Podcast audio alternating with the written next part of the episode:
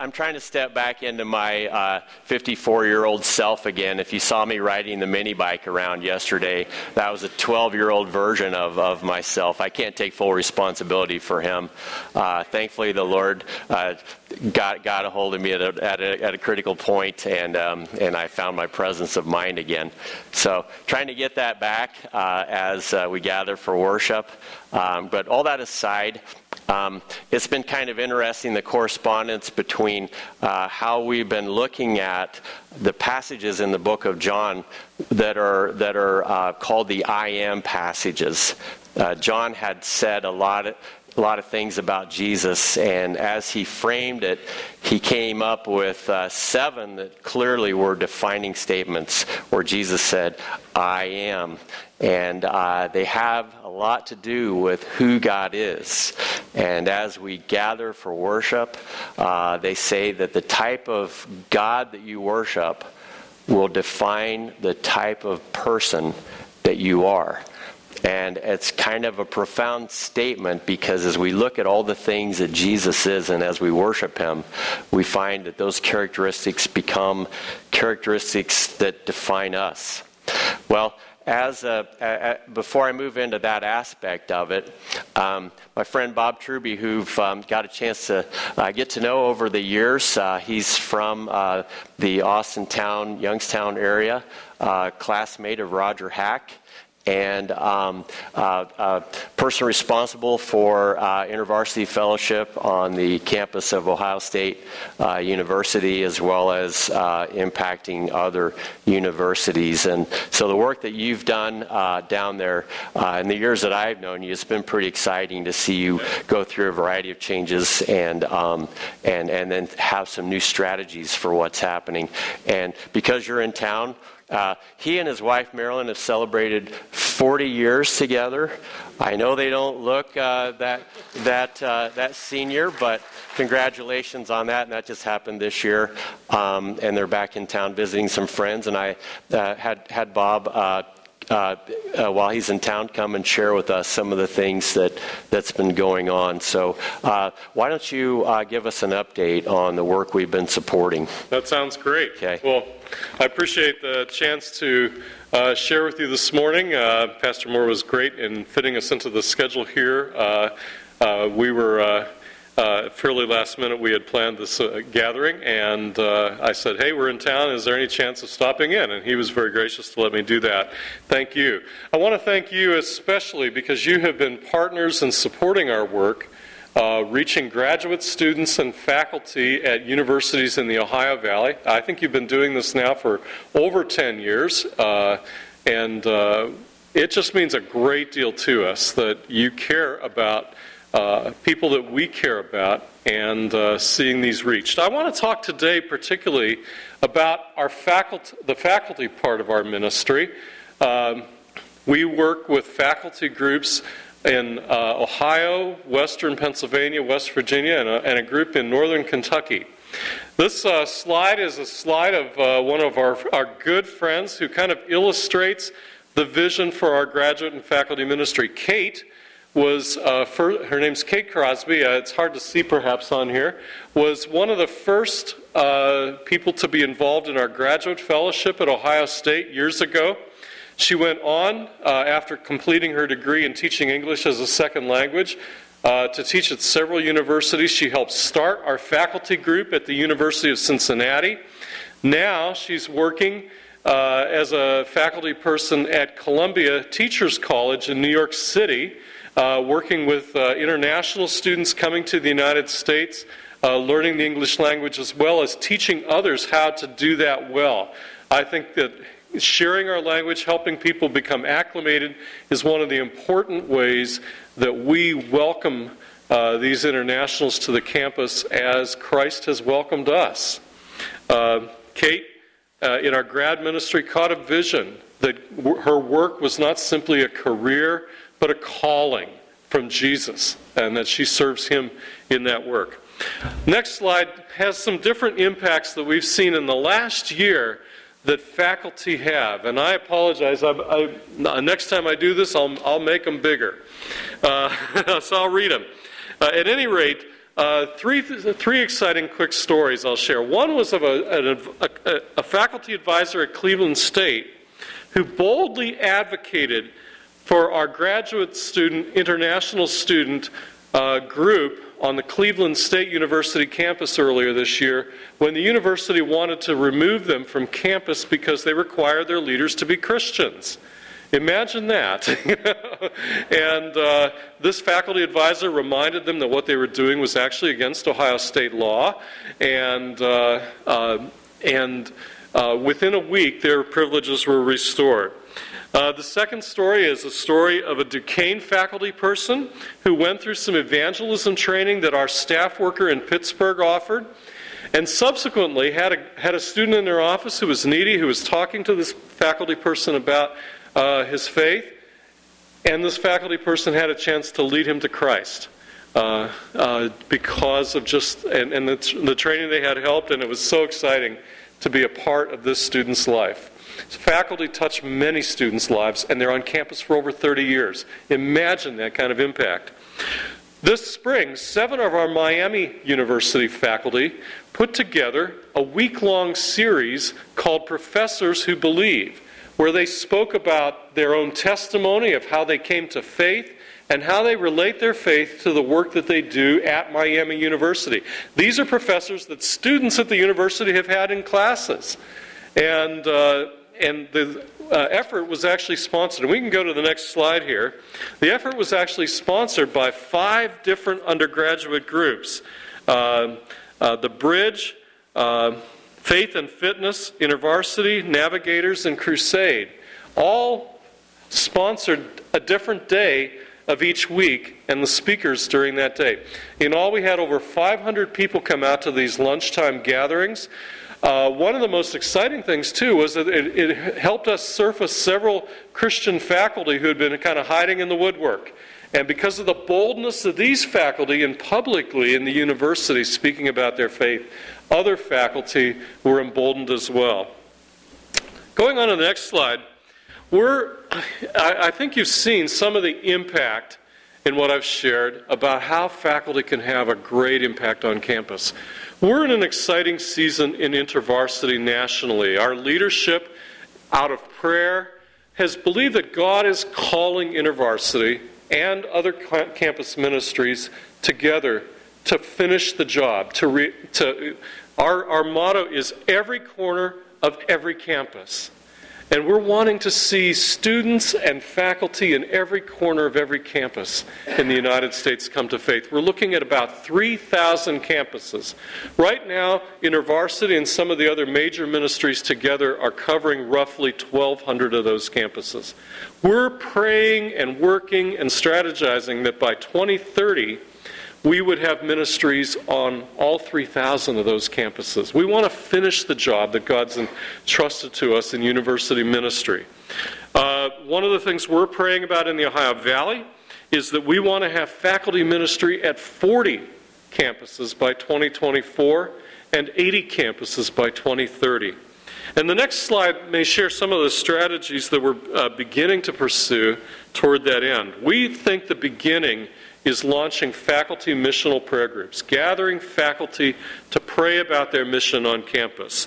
We've put together a four week uh, starter course, as it were, to help groups that are forming uh, to do that.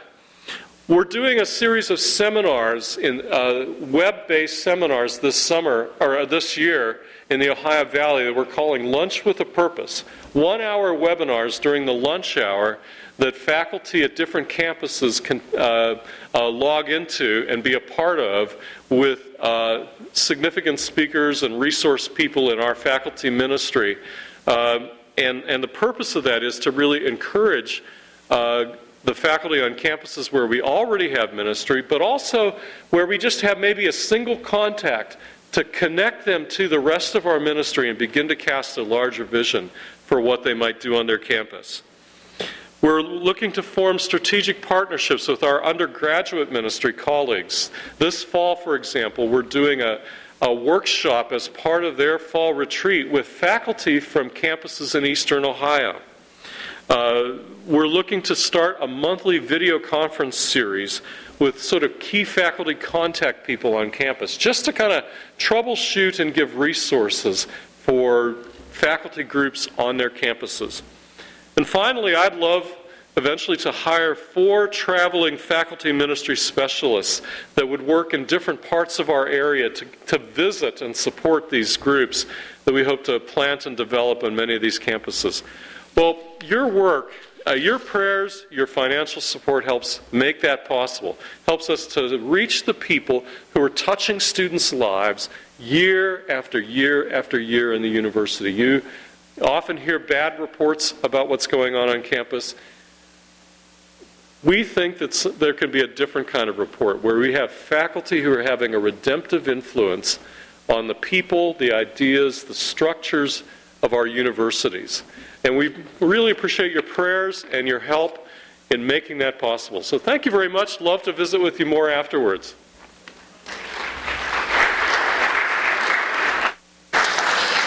That is some really exciting stuff you got going on there, Bob. Um, I, you're, you are more stoked than I've ever seen you. This whole thing is just starting to take on a beautiful life of its own, isn't it? A lot happening. Uh, we're, we are living in that moment, I think, where in, on the campuses uh, there is so much for lack of a better word, um, chaos and, and, and, and, just really unhinged behavior, that there's a vacuum right now. And somebody has to be a voice of reason in the midst of everything that's going on on, on, on, on campuses that can uh, point to the, the light and the truth. And I, so I think it's, it's really InterVarsity's moment uh, to be able to shine uh, because of what, what where we're at in our culture and in in the uh, the need for young students who are trying to crystallize in their mind what it's all about and what they want to commit to in their ideas.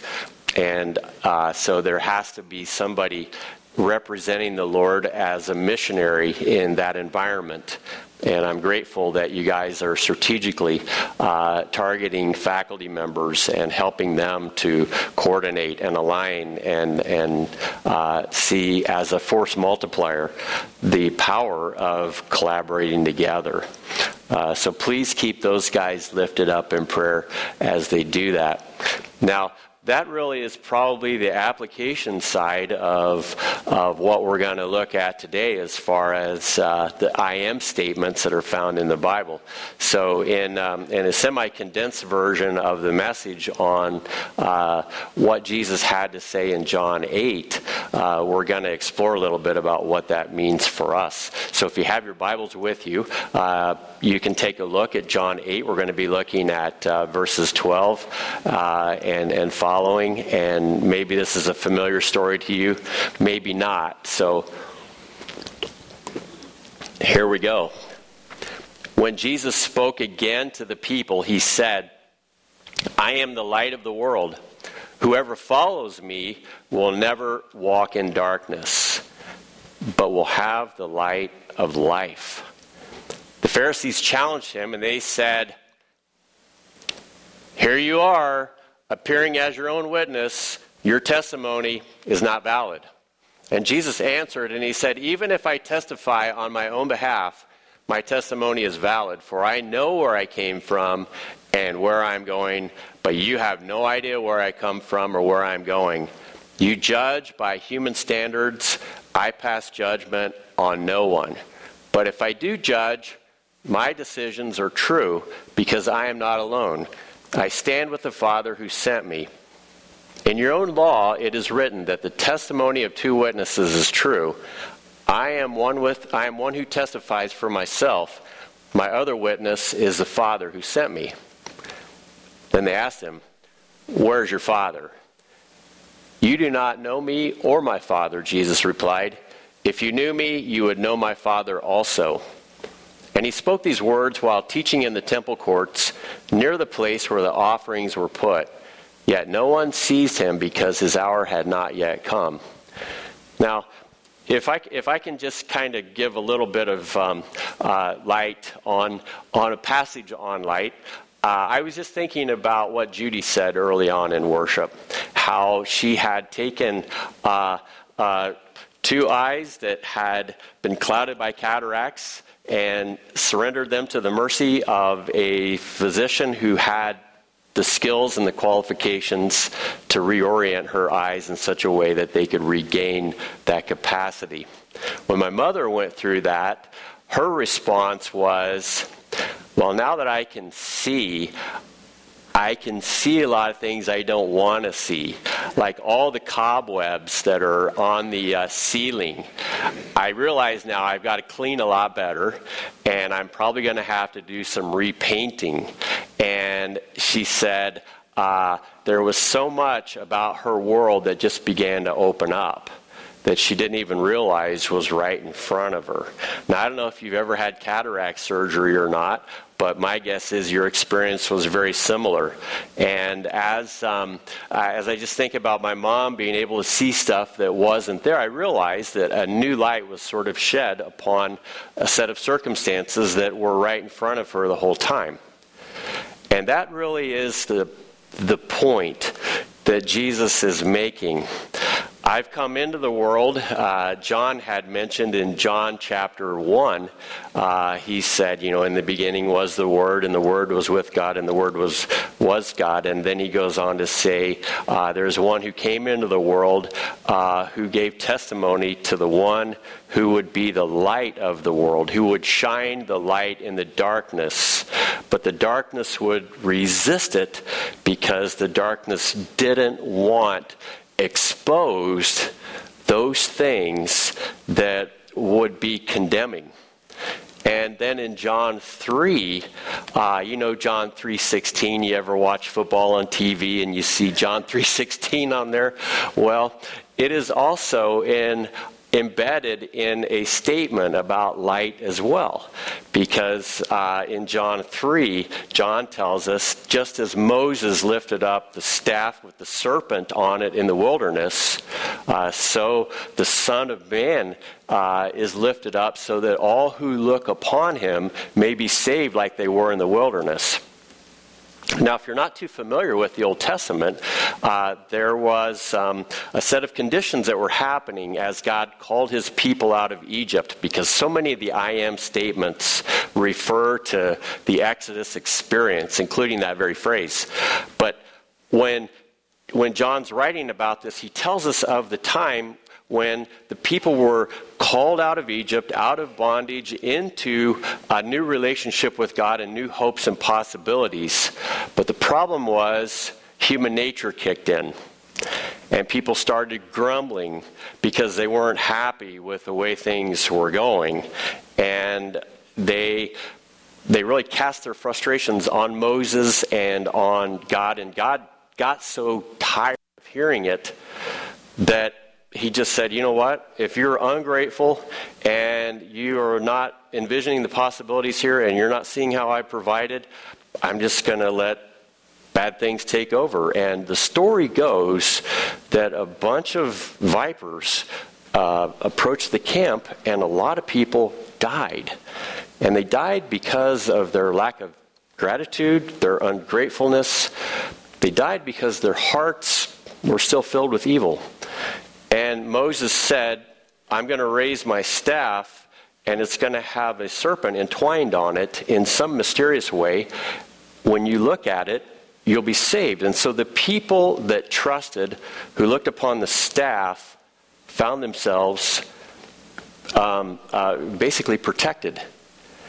And when, so where I'm going with this is when John writes about Jesus being the light, he said, when people look at Jesus on the cross after he's lifted up, they find that they are saved. Now, here's the whole point. When the light comes into your world and mine, it's not comfortable, is it? Because what it does is it lays back what we tend to hide. It lays bare, rather, what we tend to hide our selfishness, our sins, our anger, our, our, um, our, our, our, our desires that aren't right, our angry and hateful thoughts, our covetousness, on and on it goes. And these are things that we don't want other people to see in us.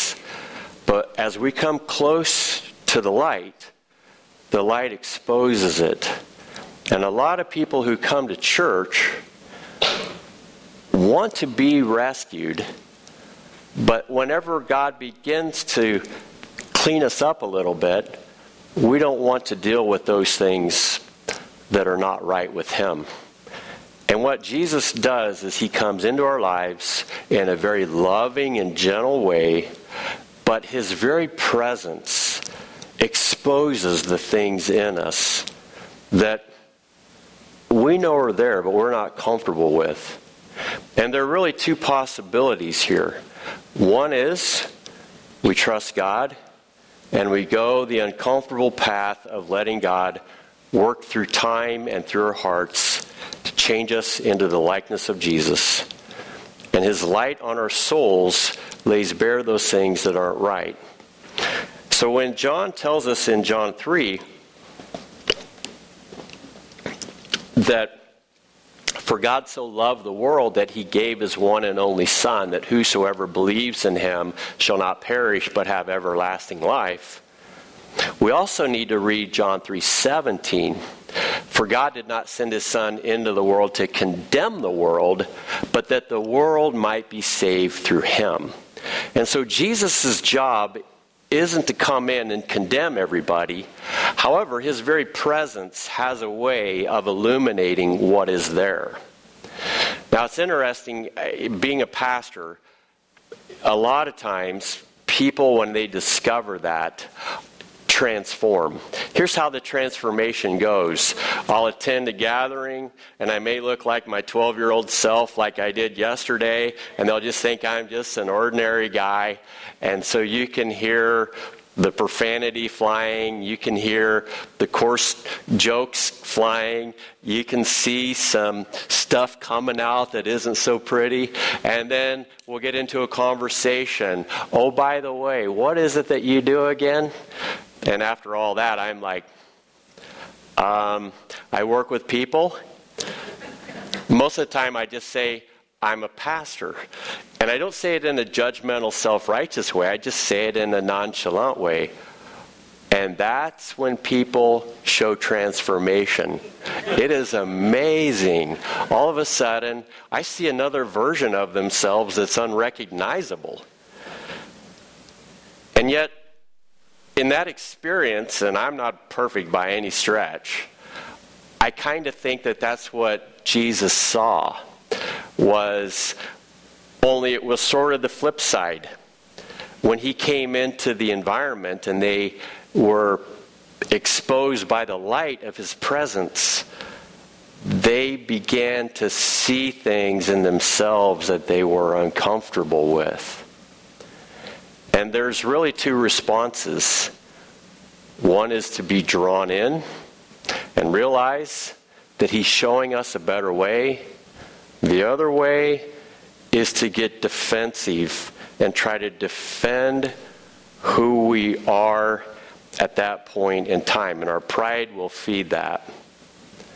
Now, this is why Jesus is so difficult is we think he's here to judge us. But the reality is he's here to save us. What happens is the law and the Holy Spirit bring conviction upon us because it is a standard of righteousness that reveals where we fall short. And we are, in a lot of ways, condemned by, by, by, by, by God's law. And it is a law that defines his very character, his very person.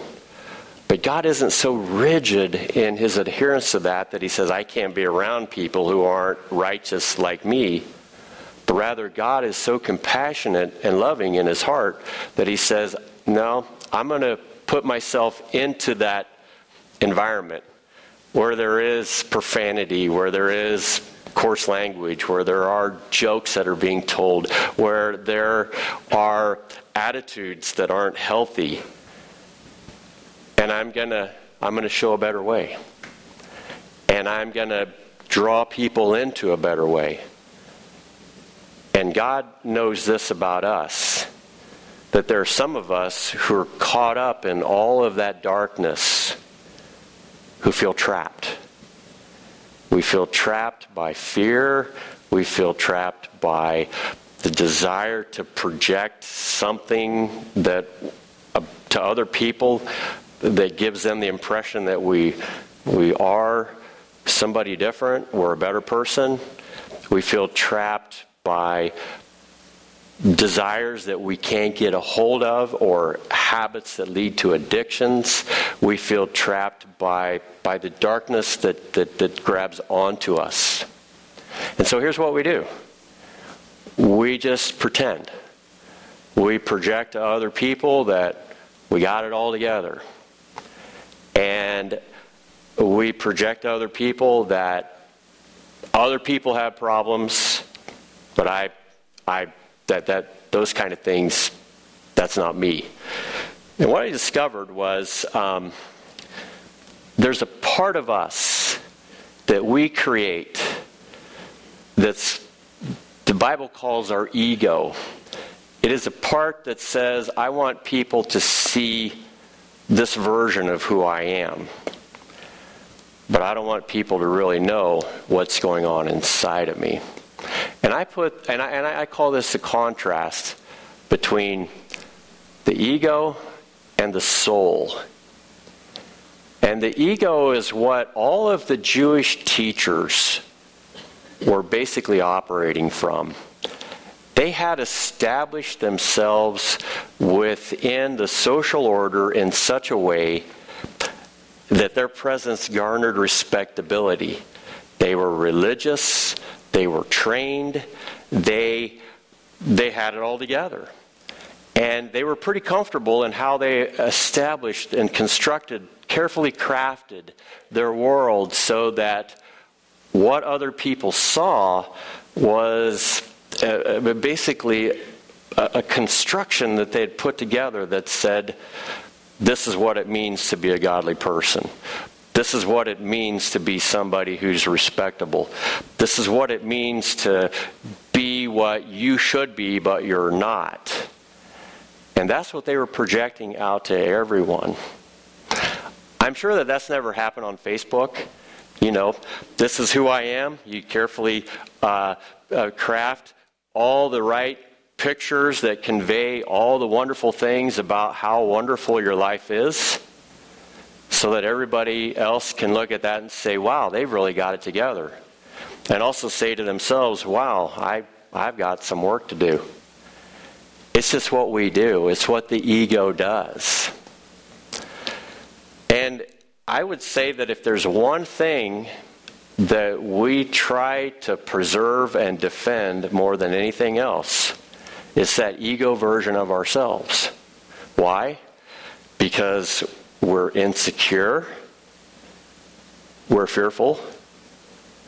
And we're not even sure about our identity.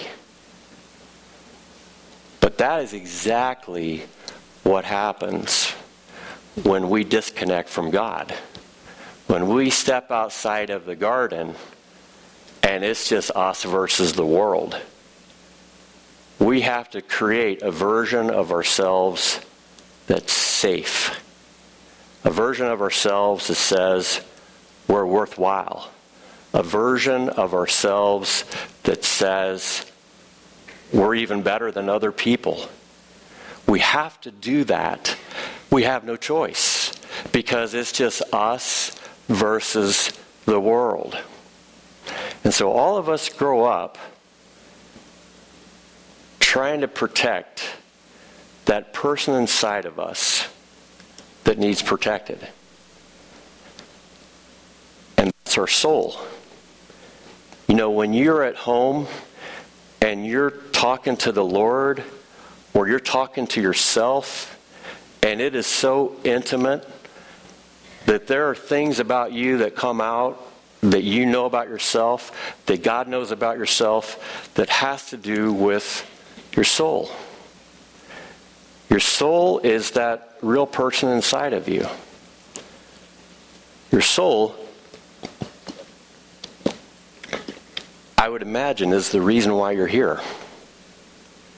Because what's happening out there, that's a different show. But there is something deep inside of you that says, I need to connect with the Lord. And I'm going to allow my soul to be drawn into his presence. But there's also something inside of you that says, protect, keep safe, project an image of who you are. Don't let people get too close. Because your ego, your ego is the thing that Jesus reveals with the light. Your ego is God's way of saying, I see beyond that into what's really what's going on. And for the religious leaders, the ego was the one thing they wouldn't let go of. Now, here's the thing when Jesus came, he embedded himself in a group of people that were called by God to be representatives of God to be knowledgeable of the things of God, and to live a way of life that was peculiar, that was different, that would have all of the characteristics of God, as well as the attitude of God and the posture of God. But somewhere along the way to the temple, it got, it got sideways. And by the time God showed up in the form of Jesus, they didn't even recognize who he was. It had gotten so distorted in, in, in, what it was meant to be. The religious leaders of all people should have known. But see, the ego side of us doesn't want God to interfere, doesn't want God to wreck our world, doesn't want to change it up. Jesus went so far as to say that if anyone would come after me, they must deny their ego and die to their ego and take up their cross and follow me. That's kind of how I interpret it. And the struggle that I have as a pastor is that when I start preaching, people used to kind of kid me and say, well, you've gone from preaching to meddling because you're starting to get into the things that I know aren't right about my life, but I'm not in, I'm not in any way motivated to change them. And one of the difficult things that I have as a pastor is to help people be wooed into the love of Jesus while realizing that when you are drawn into a relationship with anyone, especially Jesus, it's going to change who you are. It's going to influence how you look at things. And it's going to be upsetting. It's going to be a little disturbing because you're going to go from a person that lives in fear, a person that is defensive all the time, a person that enjoys actually reveling and taking offense against other people, a person that is harboring um, uh, uh, sins in their hearts that, um, that, that, that they don't really want to let go of. And Jesus is looking at us squarely in the face, and he's saying, with eyes of love, you can't take that with you. You can't take your ego with you into the new creation. It doesn't fit, it doesn't belong. But what you need and what I have to offer will enable you to be able to go there into that new creation. So Jesus, he had a pretty tall order when he came and he started showing love, but he also started speaking the truth in love. And the more he did, the more egos took issue with him to the point where it escalated in a huge battle between the soul of the very Son of God himself and the egos of the people who are saying, We don't want you changing the way things are. And eventually, it cost him his life. But God said, the only way it'll work is you have to die to yourself and you have to be born again. But you're not born again from below, but from above. So when Jesus said to the to his his um, to the Grand Inquisition here, when they when they inquired, "Where are you from? Who are you?" Jesus said, I'm from above and you are from below. I am from the Father who you do not understand. They were really trying to get a handle on him so they could control him, so they could neutralize him, so they could shut him down. And Jesus said, Who I am and where I'm from is not from this world. It's from beyond this world. It's from the Father. I have an identity that is not based on anything made up in this world. It is an identity derived from the Father. Now, if you can follow me in this message, which it's not an easy one to say, I, I want you to know that when you come to that place where you finally tell your ego, you're no longer in control here, that's the first step in being born again. The hardest step that I had, probably when it came to coming close to God, was coming to church and then coming forward and then asking the pastor to baptize me so that I could become a new creation. My ego was saying, No, no, no, you don't want to do that. But my soul was screaming, I need that so desperately. I need to be reconnected to God. I need to change my life. I need to be a different kind of human being than the kind of human being I've been up to this point. And my ego's saying, no, no, no, no, no. And that's the conflict that Jesus created with the religious people and honestly as, as it turns out as we read the story, with everybody. Because when the light shines into the world, the darkness doesn't understand it.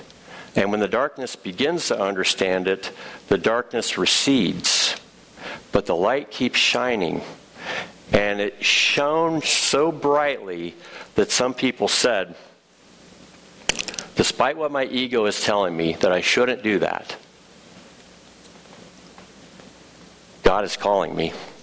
And He's calling me with the kind of posture that says to me, He's doing everything within His capability without overriding my will to woo me into a relationship with Him.